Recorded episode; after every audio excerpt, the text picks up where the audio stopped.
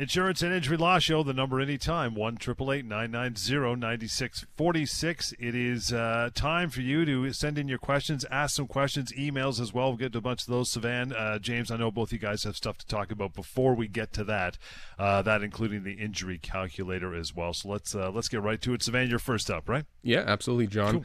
All right, let me start off with a question that was posted to one of our websites, mydisabilityquestions.com, which is a free website for people to use, people who are dealing with long term disability issues with their insurance companies. Uh, you have a question and you want a quick answer for free, just go on that website, post the question, and I will answer it within minutes.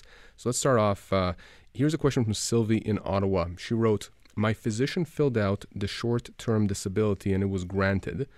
Uh, now he won't fill out my long term disability forms. He said that mental health is a disorder that is not a disability. I would have to be, quote, paralyzed or had a stroke for him to fill out the papers.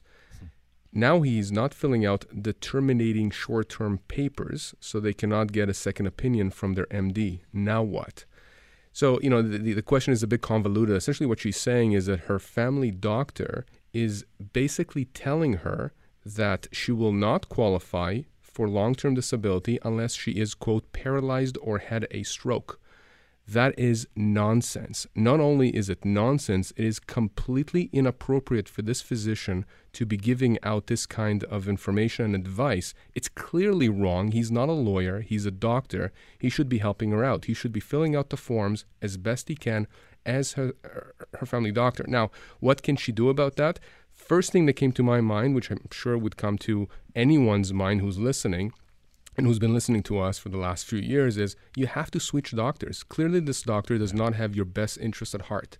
And I say that because, again, this doctor is not there to give you legal advice. This doctor is there to treat you, to provide uh, you know the best service that he can for you as a doctor and one of those things that he can do to help this lady is to fill out these forms and then the insurance company provides an answer as to whether or not they believe that she qualifies under the policy or not but he cannot and should not tell her that the only way she would qualify is if she's paralyzed or has a stroke. That is complete nonsense. I, I actually want to throw in my two cents here as well. Doctors have a duty to help their patients. That is fundamental. That does not necessarily mean that the doctor has to support the their patient's claim. If the doctor legitimately doesn't think that they have this particular disability or that particular injury, that's right. fine. They can come to that opinion. But to just outright refuse to fill out the forms when there is a disability there is you know completely at odds with what their requirement is. In this particular case, I, I certainly agree with Swan. You, you have to get another doctor. Um, I would consider whether it's something that's worthy of bringing a complaint with the College of Physicians and Surgeons. Um, you know, that may not be a road that you want to go down, but if you're changing doctors anyway, consider that this is someone that clearly does not understand what their obligation is to their pa- to their patients and if this doctor is doing this to you, I, will bet you that you're not the only person that is getting this kind of treatment. Uh, and you know that is something that's not fair. It's you know it's preventing you from getting access to the disability insurance that you paid for. It makes no sense. So I, you know I would consider that as a secondary route on top of changing doctors. For your own purposes, yes, you change doctors and you move on with your claim, but consider whether it's something you want to go further with. And, and, you know, the only other thing that I would tell this lady and anybody else in that situation is uh, obviously she's done the right thing by asking that question on the website, and I'm now in touch with this lady. You know, if you're in that situation, obviously we can't help you from a medical standpoint. We can give you advice as to what you should do to strengthen your uh, disability claim. Right. But you know, once you've gotten over that hurdle, once you've uh, submitted those papers, if the insurance company then comes back and says we don't believe you or disagree that uh, you are in fact disabled, even though your own doctors are saying that you are disabled, immediately call us. Immediately contact us so that we can review all the medical documents, uh, the policy, the denial letter, and then we can tell you literally within minutes whether or not you have a claim against the insurance company. But again, if you're in that situation where a doctor is not helping you, then definitely consider going to another physician. Uh, there's no reason why this doctor is telling this lady this false information. Still got a couple minutes to go in this uh, segment. James, you want to get into something as well, yeah? Sure. I met with a lady last week that had a very interesting um, situation. So She worked for a bank and had access to both short term and long term disability benefits and applied for short term disability benefits due to depression and anxiety. And in the process of doing this, um, it came out that her employer, um, the bank, is the one who is actually paying out benefits were they to be paid out and has hired an insurance company to administer the policy. Right. And that's not an unusual situation. Um, you know, employers typically are not well situated to handle these kinds of claims and they don't have experience in doing that. So they hire insurance companies to administer the policy, but ultimately the employer is the one that's paying. Especially this happen this happens most frequently for larger employers. No problem with that um, as a general setup. That happens not infrequently, and that's fine. The issue is what information can be shared as between the insurance company that is administering the policy and the employer who's paying out the policy and is employing that particular person. And there's obviously an issue there because you don't want your employer to know everything that's happening with you medically. There's good reason why you would want there to be a certain amount of privacy um, and that that information ought to be protected. And so that's a very good reason why employers who are paying out the benefits hire these insurance companies is to put up a privacy wall essentially as between themselves and their employees. And so what's happened in this particular case is it appears as though the adjuster working for the insurance company has shared an inappropriate amount of information with the employer. And so that's an issue that um, this lady who saw me has uh, brought a complaint with the Privacy Commissioner of Ontario, who is doing an investigation. And we're waiting on that report to see how we're going to move ahead. But it's an interesting situation, and I thought it was something that would be helpful for our listeners just to understand um, how the situation often works, where you have an employer that's paying benefits, but another insurance company that's actually administering the policy, and what the relationships are between yourself, the employer, and the insurance company. It's important to understand that if you think there's an issue uh, with the information being shared, by all means, give us a call, and we can certainly talk you through it. Sivan, what say you? Well, the only point that I was going to add uh, to to what uh, James said is that oftentimes when you have a situation where the employer is the one who's paying the short-term disability, you know, we, we do find that people start having complications with the actual employer, right? Because on the one hand, they're paying the short term disability, so there's the disability component. On the other hand, the employer is very anxious for you know the employee to either come back to work or to just leave, right? So they, they, they don't have to pay the employee the disability benefits and don't have to pay them severance. Right. So again, you know, on many shows, we emphasize the fact that in our firm, we have not only disability lawyers, but we also have employment lawyers. And, so the employment lawyers and disability lawyers often work hand in hand. And that's very, very useful, especially in those situations where the employer is actually uh, on the hook not only for the disability payments short term, but also for severance in the event that they take an action that is illegal uh, and, and unjustified because the employee is sick. So just keep that in mind. Again, if you have employment types of issues, but also disability types of issues, we can handle both, and that maximizes the amount of compensation you can get if you're in that situation. Take a uh, short break, Savannah. I know there's some things you want to cover from mydisabilityquestions.com when we uh, when we come back. The number one triple eight nine nine zero ninety six forty six as well. And if you haven't had time to check it out, find out what the pain and suffering component of your claim should be. We'll talk about it more in depth, of course, later on. But for uh, the meantime, in the meantime, injurycalculator.ca as well. It's the Insurance and Injury Law Show, Global News Radio, six forty Toronto. One triple eight nine nine zero ninety six forty six is the number. Injurycalculator.ca as well. Uh, Savannah, carry on. MyDisabilityQuestions.com. Talk about the website, and you got some things in that regard you want to mention as well, right? That's right. It's a very popular okay. website ever since we launched it a few years ago. MyDisabilityQuestions.com. If you have any questions about your long term disability claim or, or perhaps a loved one or friends uh, is, is you know experiencing a situation with their insurance company they've been cut off or denied LTD Post that question that you have or they have on that website for free, and you'll get an answer within minutes. So let's go to one of the uh, the questions that were posted about a week ago or so. This comes from um, uh, a lady in Mississauga. She wrote, "I was declined LTD by my insurance company for depression. I've been home since October of 2017. I got sick benefits until February of 2018. What can I do to get my claim reinstated?"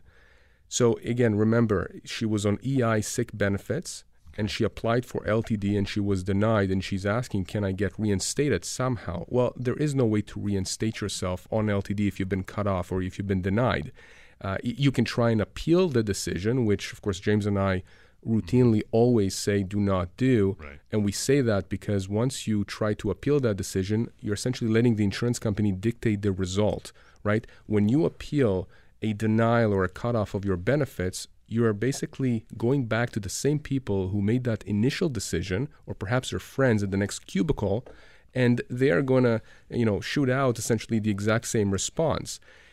So what we recommend is to start a legal claim. Why? Because then we take that decision-making process out of their hands, and, and you know we force them essentially to confront the fact that they're going to have to pay legal fees to their their lawyers in the event that we start a legal claim, and they're going to have to at some point come to the realization that you know they, they have to come to the table to try and resolve the claim with us.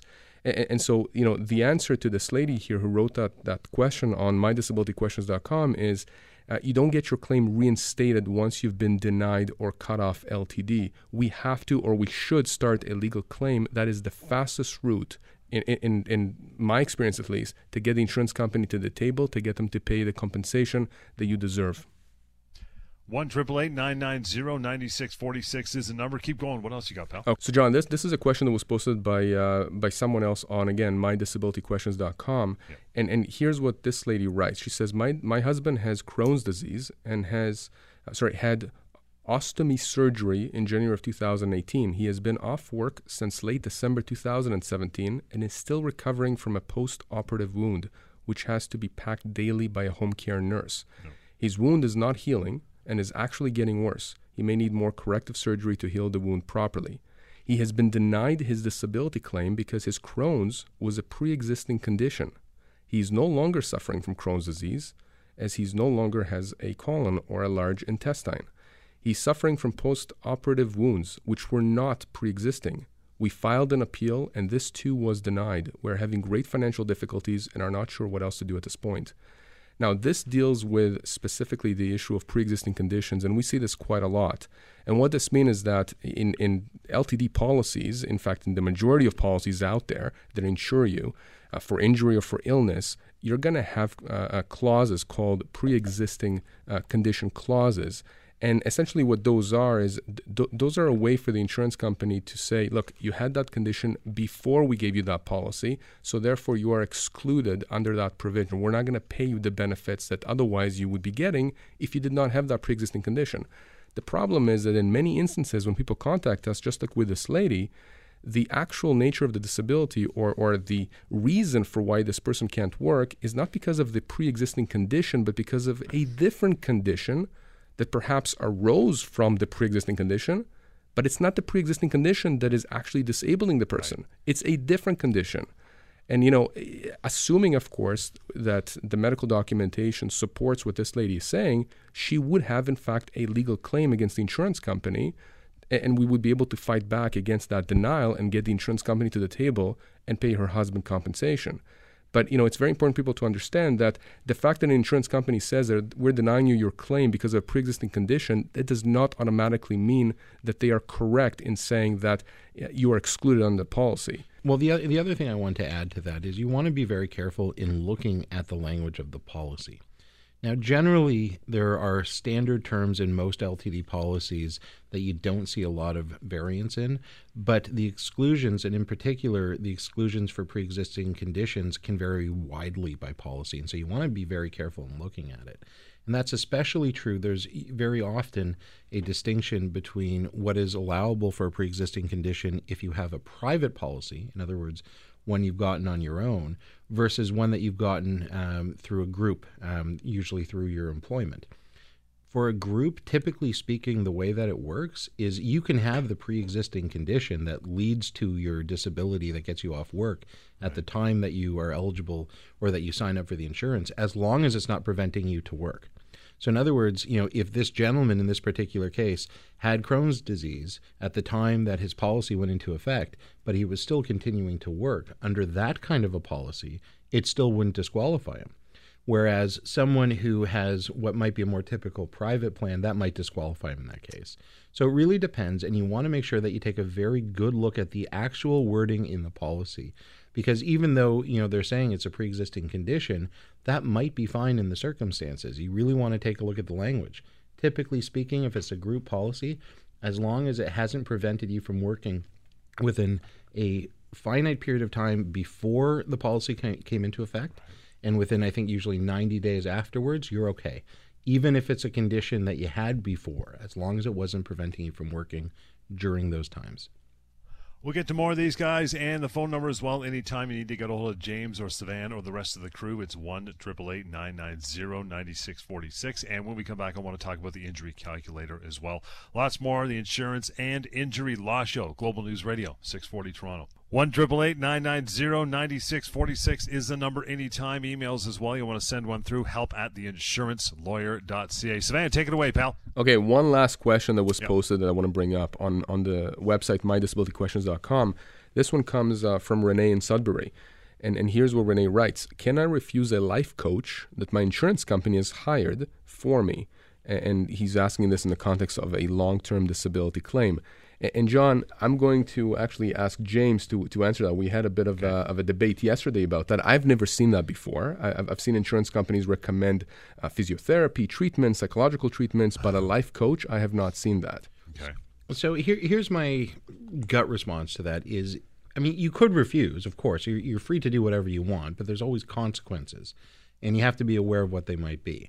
So generally, my approach is if your insurance company is paying your benefits – you want to agree to anything that's not going to make you worse off, put you in a worse position, as long as it's a reasonable request.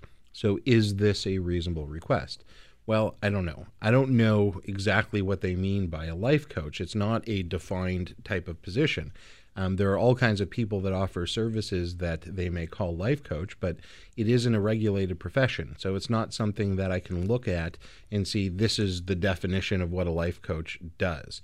So first, I'd want to see what are the qualifications of this life coach. Are they a medical doctor in any way? Um, do they have you know post-secondary education that's applicable um, you know is there any basis to believe any scientific basis to believe that their treatment is going to be helpful um, and you know is the treatment schedule something that is reasonable all, all these are questions that i would want answered having said all that um, you know, the other element is if this is someone that they're setting you up with, it's someone that may have a relationship with the insurance company, and you always want to be wary of providing them access to you through the back door, so to speak, in a way that can allow them to build up a case to cut you off. So these are all reasons why I might be hesitant, but my gut reaction is I probably would say, you know what, okay, as long as I can work it in, if it's going to prolong the amount of time that I'm going to continue to get the benefits, I would probably agree to it at least initially. But on the other hand, I can imagine a scenario where um, the insurance company has been hyper aggressive and is demanding that you go to all these different assessments and all kinds of unnecessary treatments, and this is just another one in a long line of such things. In that case, at some point, you have to draw the line. And so it really depends on the specific scenario that you're dealing with and the extent to which that this is going to be a hardship for you to attend. That's yeah, those are those are those are very valid points. Uh, the only other point that I would make in addition to that is that, you know, to the extent that you have a psychologist or psychiatrist or or some uh, mental health professional that's assisting you uh, with your situation, I, I, would speak with them about it and I, I would ask them what they think about that. I mean, there's nothing wrong with you getting advice from people who you trust, uh, people who have been helping you, you know, throughout the process to try and get better. I agree with James. I mean, it doesn't hurt to try. But again, to his broader point, which we've talked about before on the show, whenever the insurance company tells you go to this person or go to this clinic, for me that's that's a red flag. Not because the clinic is bad or this individual they're sending you to, you know, is is not qualified, but because in my mind I'm thinking there's a reason why they want me to go to that particular clinic, that particular person. Is it because they're going to ask those people down the road if I'm well enough to go back to work? And what are these people going to say? I mean, clearly the insurance company likes these people. Why do they like these people? Are they getting opinions that are favorable to the insurance company?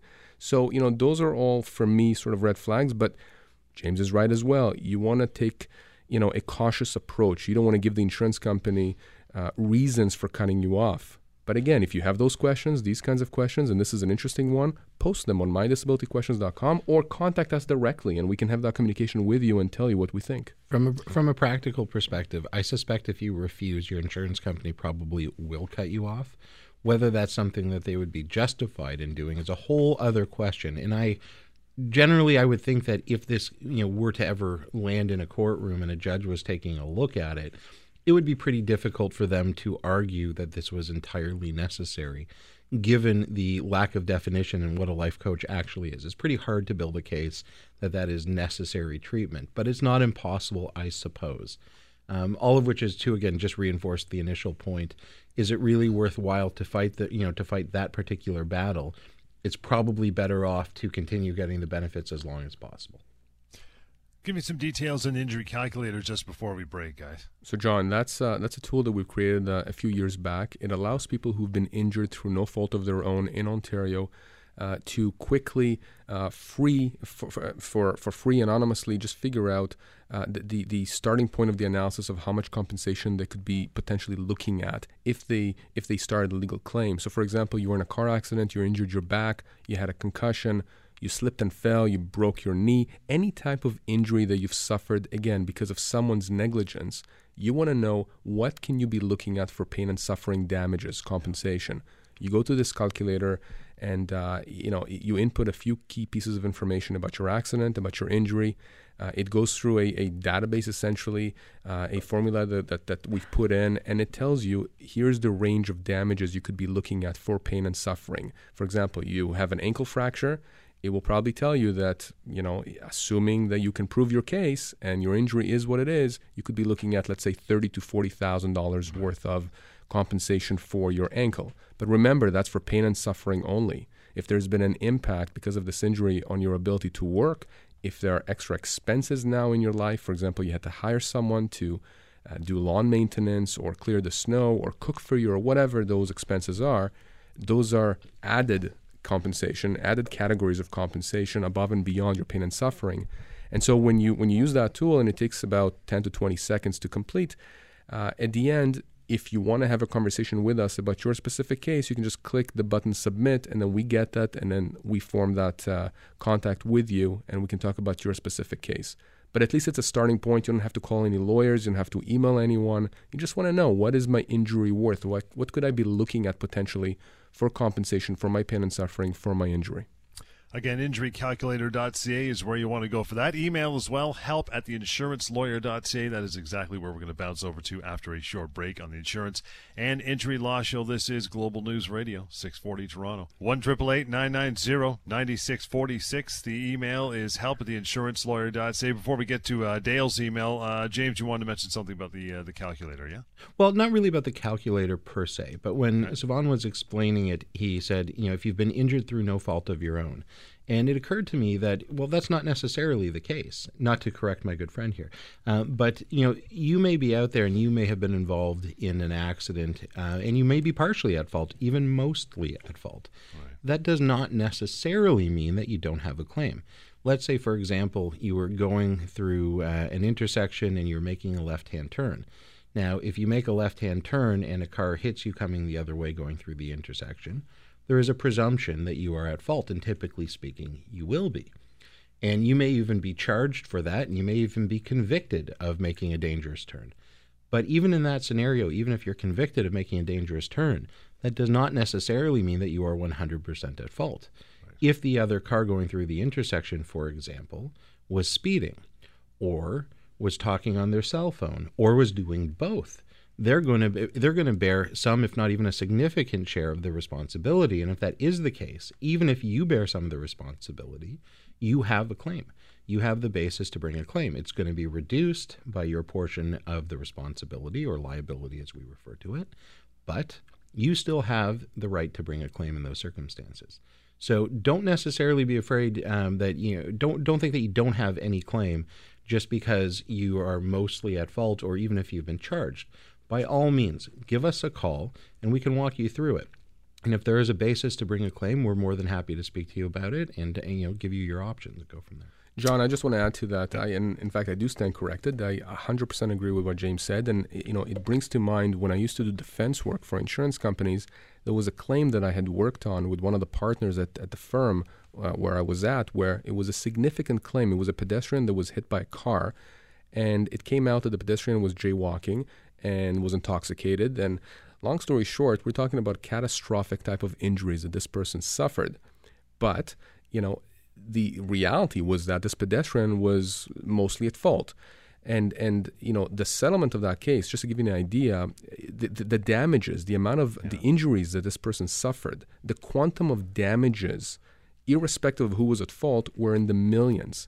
Wow. And, and so at the end, a settlement was concluded with the insurance company, whom we were, represented uh, at that time, uh, for just 10% of the claim. In other words, we basically agreed on a resolution where we had agreed that the insurance com- sorry that the pedestrian was 90% at fault but because his injuries were in excess or worth in excess of $2 million he got 10% of that as a settlement. So he got over $200,000 for compensation. So you understand, to make James's point, you can have a situation where you are you could be largely at fault, but you're still entitled to a portion of compensation that is just simply relative to your portion of fault.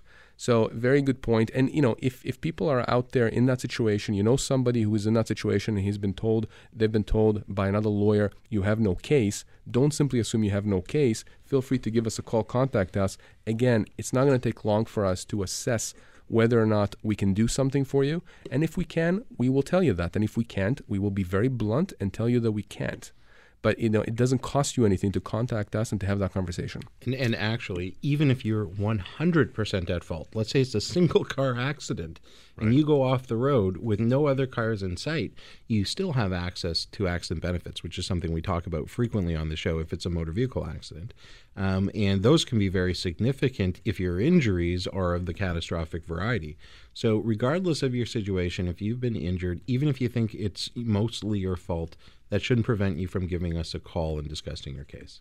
You know, we're going to take a uh, break before I get in this email because that'll take some time to answer. The number is uh, 1 990 9646. Uh, if you haven't checked it out already, we talked about it in the, uh, the last segment. Injurycalculator.ca. Find out exactly get a, a, uh, good ballpark number anyway of what your pain and suffering should be worth in your particular case. And emails, of course, help at theinsurancelawyer.ca. It's the Insurance and Injury Law Show, and this is Global News Radio, 640 Toronto. 1 9646 is the number. Help at theinsurancelawyer.ca. We'll get to Dale. Says, uh, guys, I was denied short term disability due to a lack of enough medical proof that I am disabled. Even though my family doctor and psychologist both say I can't work, should I apply for LTD to see what they will say? Uh, it's a different insurance company. Absolutely. Um, in fact, you have to. If you don't apply for a long term disability um, through the other insurance company, then you don't have a basis to bring a claim because um, they haven't actually had a chance to consider your your your case. And in fact, even if it's the same insurance company that is uh, that has denied your short-term disability and they also eh, are the carrier for your long-term, I would still say you should go through the formal process of applying. There's no reason not to, even if it's pretty obvious from their denial of your short term that they're going to deny your long term. You don't want to give them any basis down the road to say that you haven't in any way technically complied with the with the terms of the policy, which require you to submit an application within X number of days of your eligibility for benefits. So yes, absolutely apply. John, just one thing about that. Uh, if if you're in that situation, you have uh, been denied short-term disability. Yeah uh, you haven't applied yet for LTD, but you're going to, still give us a call and let's discuss your short term disability situation. And, and by the way, at the same time, we can guide you and tell you how to strengthen your LTD application so that hopefully you get approved. And of course, if you get approved for LTD, well, then we turn back to the short term disability insurer and tell them, you know, what, what are you guys doing? I mean, clearly the person was approved for LTD. You should be paying the STD portion. And if not, we're going to start a legal claim against you. So, you know, don't think that if you've been denied STD and you're in the process of applying for LTD, we can't have that conversation again. The the, the uh, earlier um, you know we can we can speak about your case, uh, the, the, more of a chance there is, the, the, higher of a probability there is that we can make sure that you are in fact uh, approved for LTD, and if not, that we set it up such that if we have to start a legal claim against the LTD insurer, we don't lose any time. We do it almost immediately. If you haven't written this number down yet uh, during the course of the show, do so 1 990 9646. So disabled person dealing with an adjuster or case manager who's aggressive, they're mean on the phone, they're you know giving them more stress, or you know they're threatening to cut them off. How do you deal with that uh, that adjuster? How should they deal with that adjuster? John, this is something that we see quite a lot, unfortunately. And you know, one of the main things that I come across when I speak with people and, and they retain us to help them with their disability claim is not so much that we tell them, here's what we can do for you in terms of compensation and getting the insurance company to the table. It's that finally we are the ones dealing with the insurance company. The phone calls to them stop, the letters to them stop, the emails stop. We are now the wall, we're the barrier between the individual who can focus on getting better and the insurance company. So, you know, here are my tips to you if you are dealing with a difficult adjuster or a case manager. First of all, understand that you have a right to be treated with dignity and respect. There's literally zero reason why an adjuster is aggressive with you or threatening you can demand to speak with the adjuster's manager. And you know, oftentimes that will actually do something. I mean, people don't like to have, you know, their superiors come down on them and say, what's going on there with, with your claim? So, you know, you could potentially be able to uh, uh, diffuse the situation with the adjuster, or perhaps even get your, your adjuster uh, switched to someone else. Confirm all conversations in writing uh, by email if you want, so that there is a record. That is also very, very important. If you are speaking with an adjuster on the phone uh, or in person, if there's an interview or anything of the sort, always make sure you confirm things that were said via email. Those are records. Those are records we can rely on subsequently later on if there is a discrepancy in terms of what was said, by whom, etc. Now, if you are told that you will be cut off or you are threatened of being cut off LTD, contact us immediately. Don't simply assume that everything is still okay because nothing has actually happened. That's not true. Something has happened. You have been threatened with a cutoff, or you've been told that in a week, in a month, in six months, you will be cut off. Don't think that the insurance, that the insurance company is not going to follow through on that. They will. As soon as they put that in their system, that in six months or a month or a week, your benefits stop, they will stop. That means no more money coming in. You know, I, to tell you how many times, John, I've had people contact me telling me that, you know, yeah, I, I actually got that notice that my benefits were going to cut off, get cut off. That was three months ago, but I, I, you know, I thought that I could persuade them and convince them to maybe, uh, you know, reconsider their decision. You're not going to be able to do that. It's not going to happen. Okay. So give us a call as soon as you think your benefits are going to get cut off, even if it's six months from now or nine months from now because we could potentially uh, get in there, intervene, and either get the insurance company to back off or set it up so that if we have to start a legal claim, the amount of time that you are without money is minimized or perhaps even eliminated. So yeah, just picking up on what Sivan was saying, um, my biggest, uh, my most frequent piece of advice for people that are in this situation is what Sivan said, which is uh, making a record of everything and emailing that to the adjuster. And I think you will find if you do that, you're going to see a change in behavior pretty quickly. Because what happens there is it puts it in you know black and white everything that they've said and everything that they've done. There's now this record of it that they can't refute. If they if they take any issue with anything that you say they've said, then they're going to have to say that right then and there. They're going to have to correct whatever's in that email and say, "Oh no, I never said that," which is fine. In other words, if they're telling you that you have to do X and Y, and you email them back and say, We had a conversation and you said I had to do X and Y. Well, if they don't want to be held to that, then they're going to have to deny that they ever said that, which is great. Now you no longer have to do X and Y. But if they don't respond back to it, if they don't deny it, then they can't deny in the future that that's what they've said because you have put it to them, they have it, they received the email, and they never corrected you on it. So no one's going to believe them six months or a year down the road. Oh no, I never said that. Well, if you never said it, why didn't you say that when you got the email that confirmed that you said it? No one's going to buy that. So as soon as they see it, it changes behavior very quickly. One triple eight nine nine zero ninety six forty six is the number. We'll uh, get to an email from someone who's actually in the medical field and wants to uh, wants to comment on what we do here every week. We'll get to that. Injurycalculator.ca. You want to find out what the pain and suffering component of a claim should be that is the place you need to go. And emails as well, help at theinsurancelawyer.ca. This is the Insurance and Injury Law Show, Global News Radio, 640 Toronto. One triple eight nine nine zero ninety six forty six. The number anytime. Get a hold of James. Get a hold of Sivan. Get a hold of the team. That is the number you want.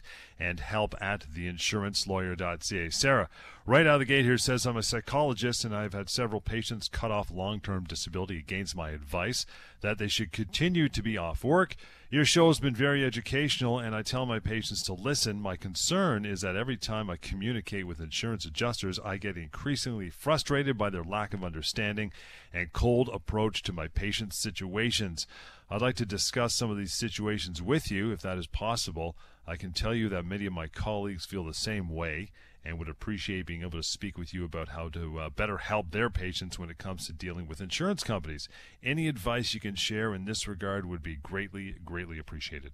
Sarah, thank you so much for this email. I really appreciate it. We all do. Um, and I can tell you right off the bat that you're already doing the biggest thing that you can do to help your patients, and that is that you care. You're invested in their care, you're invested in their future and that is great, and that shows. And you know, we can juxtapose that with the email that Sivan read from Sylvia at the top of the show, who had a doctor that you know was trying to give her legal advice. Um, and was telling her that he wouldn't fill out the forms unless she was, um, you know, catastrophically impaired or however he put it, which is ridiculous. So it's great that you care enough that you're not only helping your patients, but you're listening to the show and you're advising them um, to get proper advice and you want to help. The one thing I will tell you that you can do as a physician and that your friends can do is make sure that when you are um, in a situation where you're being um, asked to provide your records and to fill out forms, that you do it thoroughly. And I trust you know anyone in Sarah's position who's taking the time to write us is probably doing that anyway. But it's really important that when you go through those forms, you don't do it in a cursory way you take your time and you go through each section of it and you fill it out as much as possible, which I know can be a pain in the butt. Nobody likes doing paperwork. Um, lawyers certainly are, aren't any different. I know doctors generally don't enjoy that part of their job, but it is important. And I say that because insurance companies will use whatever you put in there in any way that helps them even if it's absolutely absurd. So I had a case, and I've talked about it on the show several times, where uh, a where a, a uh, GP had indicated that his patient had severe depression and had severe limitations. And there was a area where it asked to list the symptoms, and he just didn't put anything down in there. And there were tons of symptoms listed in his medical chart. He just didn't put them on the form. And so, of course, the insurance company gets that. And even though you know this patient's uh, doctor is saying he has severe depression and severe limitations, the insurance company says, "Well, your doctor says you don't have any symptoms, and therefore you don't qualify as totally disabled." Now, of course, that's entirely untrue. His doctor never said he didn't have symptoms; he just didn't list them out. But that's something that insurance companies will do if you're not thorough when you fill out those forms. So please take your time going through them. Um, put as much detail as you can. I know it isn't an enjoyable part of your job, but that is something that you can do that will help. Yeah, I mean, John, the the, the other uh, points that I wanted to make here is that, you know, it, you have to be very careful as a health practitioner in terms of how you respond to to adjusters, because adjusters will oftentimes contact you directly and they will have follow up questions. And many of those questions are going to be leading type questions. For example, uh, you may say that your patient needs 10 sessions of cognitive behavioral therapy or physiotherapy, for example. And the adjuster may then ask you, well, do you believe that following your treatment plan, your patient will be able to go back to work? Well, you may be tempted to say, I think so, but the more accurate answer is we will evaluate their ability to work and functional capacity after the treatment plan is submitted. So you have to be careful in how you, you know, specifically answer questions from the adjusters in addition to providing very comprehensive reports. The other thing, Sarah, that you really have to appreciate is that this is all about control, and the insurance companies have all of the control until you bring it into the legal process. So as much as, you know, your heart is certainly in the right place in wanting to help your patients, the real answer to this may be if you're already being thorough in the way you go through it, and if you're already being careful, and the adjusters are still taking ridiculous positions, which happens all the time. The reality is that there may be nothing more that you can do, and it's just that they have, you know, decided that they are going to cut off as many people as they can, and that's really unfortunate, and that is what we deal with day in and day out. But as long as you are doing everything you can to help your patient, then that's about the extent of it. And you know, I wish there was more that you could do, and I wish there was more that we could do before our before our clients are cut off. But up until the time when they're cut off and we bring a legal claim, the insurance companies have that control. John, just just a uh, broader point uh, yeah. following up on this. So Sarah's question is, is very apropos. It's it's very relevant to many practitioners who are listening to the show. Be, you know, be they uh, medical doctors, uh, surgeons, uh, family doctors, psychologists, psychiatrists, even you know physiotherapists, social workers, occupational therapists. These are all people who struggle with these kinds of dilemmas when they are when they know that their patients are unable to go back to work at this point in time, and the insurance company takes an opposite view uh, with no basis for doing so. And so, what's happened because of our uh, exposure in the media, not just on this radio show, but on TV, and, and you know, just commenting on, on various cases uh, throughout the media, in paper, TV, radio, etc., is that uh, quite a few practitioners out there have actually reached out to us, not only to ask specific questions about patients that they have, without, of course, disclosing any uh, yeah. confidential information, but they've also just wanted to get educated and understand how can they help their patients better. And many times that forges relationships with us such that they actually end up telling their patients to just call us because they know that you know we're going to tell their patients not only the truth but we're going to give them accurate information about disability claims and we're going to tell them here's what you can do and here's what you can't do and we can guide them and, and, and so you know that's something that i want to put out there to other health professionals don't hesitate to contact us. Don't hesitate to have you know your patients contact us in confidence, and we can help them. Again, this doesn't cost anything. It allows us to provide accurate information for people who are legitimately struggling with these you know billion dollar companies that seem to run the world. You know, but they don't. They don't. They are answerable to the law. And as soon as, as James put it, we put this process uh, into the legal arena, as soon as we start a legal claim, when they've cut off or denied a, a, a disability claim uh, when they should not have, we take the control out of their hands yeah. and they come to the table. Invariably, they come to the table and we settle these claims. We settle these claims for what uh, these individuals ought to have received in the first place. Good for another week, guys. Great stuff there. If you uh, have any questions as we're wrapping it up here for another week, you can ask James Sivan anytime. The number one triple eight nine nine zero ninety six forty six. There's the email option as well. That is help at theinsurancelawyer.ca.